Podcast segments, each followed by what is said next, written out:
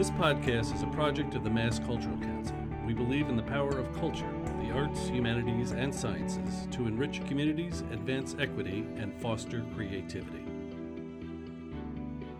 Can we pinpoint an issue or something that they're dealing with that either the city hasn't been able to deal with or the community itself? Hi, I'm Anita Walker at the Mass Cultural Council, and welcome to Creative Minds Out Loud. Our guest today is Matthew Mazzotta. He is an artist and activist, and welcome to our program. Thanks for having me. Now, I have to first say, Matthew has all kinds of awards, but the one that is most meaningful to us here at the Mass Cultural Council is that he is a 2019 Mass Cultural Council Artist Fellow. And I have to ask you what that means to you because this is not easy. I mean, the chances of being awarded a Mass Cultural Council Fellowship is less than 2%. The work is a blind review, so the panel does not know your name or your resume Hmm. or all the Oh, other awards that you received. They just look at the work. And what does that mean to you? You know, I, I didn't even think about it as what it meant. You know, I uh, moved to the Boston area, and I know there's Cambridge and Allston Brighton everything, but just if we're going to talk about as Boston, I think in 2005, and I kind of came here to do a residency with the Berwick Research Institute, and that ended up being a project which evolved into me staying here. And uh, yeah, this city has just given me so much. It's kind of unbelievable. And um, you know, I could have moved to New York. All everybody did that that I hung out with, but I just I like this town the best. Getting this was pretty cool. It's just kind of like a little. You yell into the cave and an echo comes back, you know, and it's kind of and there's an there's an award with some cash as well, so it's kind of like just a sweet thing. And it's for the work.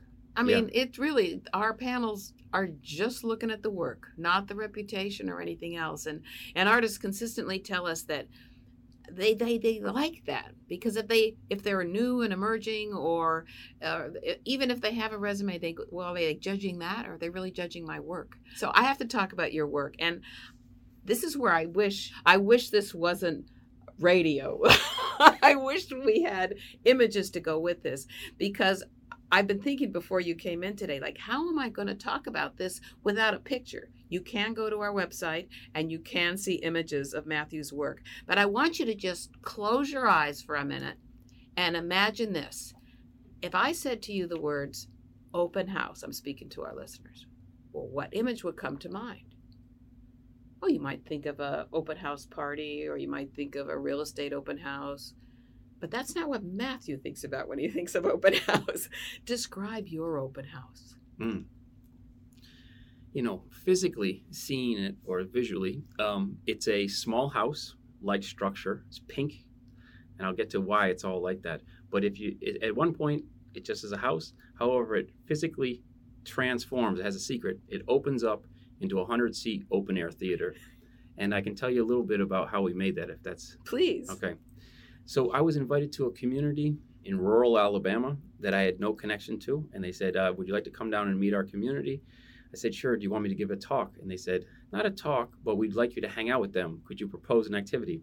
So I proposed bike riding. And they said, ah, Actually, no one really bike rides here. It's a small town, about 3,000 people, a lot of disinvestment, a lot of uh, closed businesses, a lot of abandoned houses.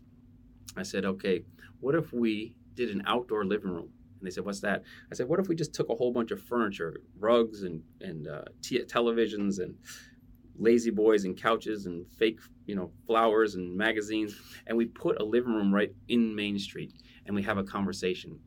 And um, that's actually been a that was the first time I did that for a research process, and that's where I started gleaning information from this community. So I, we did that, started asking questions, ended up communicating with a number of people there and this whole living room thing is supposed to capture voices of people that usually don't go to more formal meetings. Anyways, the stories I heard out of that was that we have a lot of blighted properties that's bringing down the town, and we have no public space. So this project, Open House, this transforming theater, emerged from the concept of this was a need or a desire of this community. How do we deal with these abandoned houses? How do we produce a public space? So we basically found a house in the middle of town that has been blighted right between the grocery store and the post office. And we worked with the city. We took all the good materials out. The fire department helped us deal with the rest. And then we took those materials and built a new house. And that new house basically is this open house, this house with a secret. So the whole reason it has pink on the sides is because the siding was pink of the original house. So it's always a theater when you open it. However, it closes back up, reminding people of the past, and then it sits in that town. How how has that affected the community? What what has its presence meant? Mm. Yeah, I think one of the most interesting things was during that um, outdoor living room. Uh, design charrette or however you want to speak about it, event for gathering information. The mayor of the town was there, and we were in the beginning stages. She had no idea why I was doing this, but she was willing to contribute. On the day we opened the theater, ribbon cutting, we had a preacher do the the blessing, we had a band play, we had movies, the whole thing. She came to me afterwards and she said, This is amazing. You know, you're really giving our, our, our town a gift. And she saw what it was. And she goes, You know what? I want to do the town hall meeting in this project. So I think that's when I started realizing that art and public space can be political, specifically public space can be political in the fact that if everybody has conversations or those conversations are regulated to commercial spaces of the gas station, the transitional spaces of the sidewalk or the grocery store, that's a certain type of conversation. But if you're able to open up a new platform for dialogue through a public artwork, a space, then people can start to reimagine or get to sit next to each other who haven't sat next to each other and start to dream of their town. So I just thought it was so potent that she basically had a city hall meeting inside of an old abandoned house, basically, which is now open house. And people are looking out from that vantage point. What are we going to do next with our town? And that's really one of the seminal works for me when I started realizing how powerful creating spaces can be for community health and dialogue. It feels like it suggests there are possibilities. There's hope. There's confidence. We're not stuck here. We're not like trapped in mm-hmm. a dying community. Is that sort of the sense you got from? Yeah, and actually, you're touching upon one of the themes that's in a lot of the works I do, which is transformation. And so, a lot of my projects either transform something or physically transform. And I realized that a lot of people identify with that as an analogy or metaphor, something that transforms from one state into another the caterpillar into the butterfly, you know, the ugly duckling into the swan, this abandoned house into this theater. I think that we all want to see ourselves in this position, that the potential is there for each one of us to transform. So I think that's something attractive that people can relate to. So, does most of your work really is the catalyst a conversation with the community and addressing um, a transformational community need is that sort of where the you know the fuel for mm-hmm. your artistic energy comes from yeah yeah, I think that, you know, I get invited to different communities. I'm a community based artist, however you want to speak about it, socially engaged, relational aesthetics, or whatever people are calling it now. But it's about people and the places they live.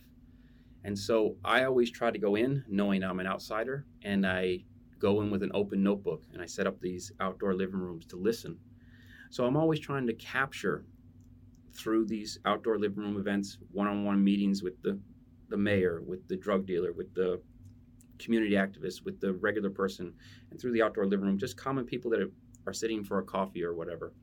Can we pinpoint an issue or something that they're dealing with that either the city hasn't been able to deal with or the community itself? So, what is there that no one is addressing? And I always take that as the crux of the work. If I can find that, and then I start to bring in pieces of the built environment. What are the resources here? Is it a railroad track that have, they have a whole bunch of railroad track ties? Is it an old building that no one else is using? Is it you know, vegetation that's leaving that area due to climate change, whatever it is, then how do we pull those together, the community's needs with what they have actually there? And I, I say this one thing, let me see if I can say it clearly. The solution is already there. It's just trying to create a narrative to pull it all together with the community. And that's, I think, the artist's role is to get this story moving or illuminate something where we see some kind of light at the end of the tunnel. And then usually once you start to get that gravity moving, then people start going, What are you guys doing? I think I have something like that in my garage, or I have something in my attic, or can I help out here? And once that story is told, the community usually fills it out to the end. You know, what I'm hearing is that it's a combination both of the storytelling, of creating the narrative, which is really the pathway from where we are to where we're going. But in your work, it's also something concrete mm. and visual that mm. you can see and hmm. touch and feel. It's not a theoretical solution. We hear a lot of theoretical solutions to a lot of our problems, but you actually make something. Yeah. Yeah, I I was thinking about that. Um, at one point when I was in grad school, I started thinking because I always build everything, always. Even when I was a kid, I mean, we were always building things. I, I, I started, you know, going back in my mind about that, building ramps, I guess, where like the, you know, were for bicycles or skateboards. It was like, and I remember my neighbor coming over. So apparently we had a whole bunch of plywood and scraps in the garage and I built this ramp next to our garage. And the neighbor came over and sat with my dad because I worked on it all afternoon, not thinking about property lines or or this or that. And and it literally had the probably the wildest structure you could ever think of underneath to hold it up, because I didn't plan it out. I just put this board here, and then nothing was cut. I didn't think I used a saw. I just kept on nailing things together. But yeah, it was a ramp. And I remember they were just both looking at it, and I, I didn't know if I was supposed to be embarrassed or whatever, but I got it done and it was rock solid. But I, I think that I always built. And so, yeah, when I was in grad school, I was always building all my projects. And then I was thinking, am I just a psycho carpenter? You know what I mean? Like, what is going on? Am, I making conceptual art here or am I just building a ton of stuff? And I think I've honed that more and more and become comfortable with, yeah, it's an artwork or they are artworks. You know, the, the, the idea that I'm trying to create something when people experience it, it actually allows them to question their situation or interrogate it more. They're left now with an experience where they have an expanded view of the situation they live in. Talk about the, um, and by the way, listeners, you must go to the website and look at the images, um, of which there are many on both Matthew's website and the Mass Cultural Council website. The house with a cloud. Cloud house, yeah. If I look at um, Cloud House in the in the portfolio, that's a little bit of an odd work right now for me. I'm making mostly spaces for programmed events to come together. So it's mostly for a bunch of people to come together. Cloud House was done in Springfield, Missouri, on a location that had a farmer's market. So there's already there's tons of farmers in that area. Someone has put together the farmer's market, and there's you know the big whatever awning. All these farmers come in, they do the event, all these people are there. So I wasn't, I didn't need. It almost felt like I shouldn't try to compete with that. They've already got their thing. They got yoga, they got everything. How do I address a farmer's market. And I started thinking, okay, why are people interested in knowing where their food comes from? Why is it local? Why are all these things? And I thought, can I drive further down that road? And I started thinking, you know, it's really about our relationship to the earth. And so I created Cloud House as a poetic counterpoint to this large farmers market, trying to give people a moment to actually, I don't know, maybe spend a little bit of time with the natural processes that give us the food we eat so that project is a barn shape. You walk in, and there's two rocking chairs on it, and above it, on a small post, is a huge cloud. This cloud has been getting rainwater, and it stores it in its basement. And when you walk in, as soon as you sit in the seats, it triggers a pump, and it brings all that rainwater up into the cloud, and that cloud rains on the tin roof, giving the sound of rain on a tin roof. This kind of rustic, rural feel, which a lot of people identified when we did our research there and it's just a, a moment to reflect on you know this whole process and there's actually water that comes through the window frames down to the window sill which is growing plants and just simple the water's dripping on the you get the sound of the rain and also it's dripping on the plants which are growing and um, I, I made a little video but i like quoting this line i think i can't remember where it's from it's like the farm equipment association or something like this it says no matter how many technological advancements we make, we owe our existence to a six inch layer of topsoil and the fact that it rains. And I kind of like that. No matter what you're doing, at the end of the day, it's like you have to pay attention to our natural environment. If, you know, regardless of how many times it's, it's blown out through organic this and that, that's what it all comes down to that simple rain on the on the ground to grow our food. You know what's amazing to me is you describe a simple illuminating idea and it's mm. probably the simplicity of it that makes it so simple in our complex world but i still you must be some engineer um that's interesting so as the works have gone on i remember and i'm going to just refer to me when i was a kid i was taking apart like my parents would buy me a bike and they said every time i get it i would just take it apart in my room so it just like there was a full bike and now it's just this big pile of stuff. I just had to improve everything. I was always interested. I remember we had these little scooters with brakes. They were popular, I guess, maybe in the 80s or something. We were kids, or maybe early 90s. I don't know. But um, I couldn't get the brakes tuned tight enough. And I just remember like so frustrated. But then I look back all these years later, th- those were crap. They couldn't have been done any better. Like I was trying to work, you know, and I was taking telephones apart. So I guess I was always interested in how things are made. I'm not an engineer. My only title is a uh, is an artist because I make a lot of buildings, but I'm not an architect. Um, I'm always trying to think through how do you do this? How do you do this? How do you do this? And so each project, and open house was a nice one to think about. That was a project that, because it transformed and it had such weights to it and all these things, there were so many problems with it. So to design it, so I started out by cutting paper. I bought Play-Doh. I kept on thinking about it in my mind. My friend Jagan Vincent DePaul, who went to grad school with me, was with me in Alabama at the time I'm designing it. He's a licensed architect, or he's an architect, and um, he just kept on asking me, "Let me draw it up." I have all these, you know, programs in the computer. And I said, Jake, no, I think I got it. And I don't want to go that way. Finally, um, he's watching me do it. I'm taking photos. I'm trying to do all these things. I'm doing on a chalkboard. He goes, please let me draw it up. Okay. I go, fine. He draws it up. It takes him like a day or two. And when he got it done, it like every piece of material that you put together, is it on the top or on the side? Because it will squish in a hinge or it will do this. It was like walking around in a dream. And I could not believe it. I don't want to tote technology too much, but I was like, this tool is so powerful. It relaxed me 100%. I could see everything clearly. So now a lot of the work I do is with yeah these programs and and uh, architecture software. And so engineering, I also work with people. I hire them, and we work together to do all these kind of more unique things that they've never tried before. But yeah, I guess it starts with you know a crazy dream. What is this thing going to be? And then how do you get it done becomes the challenge.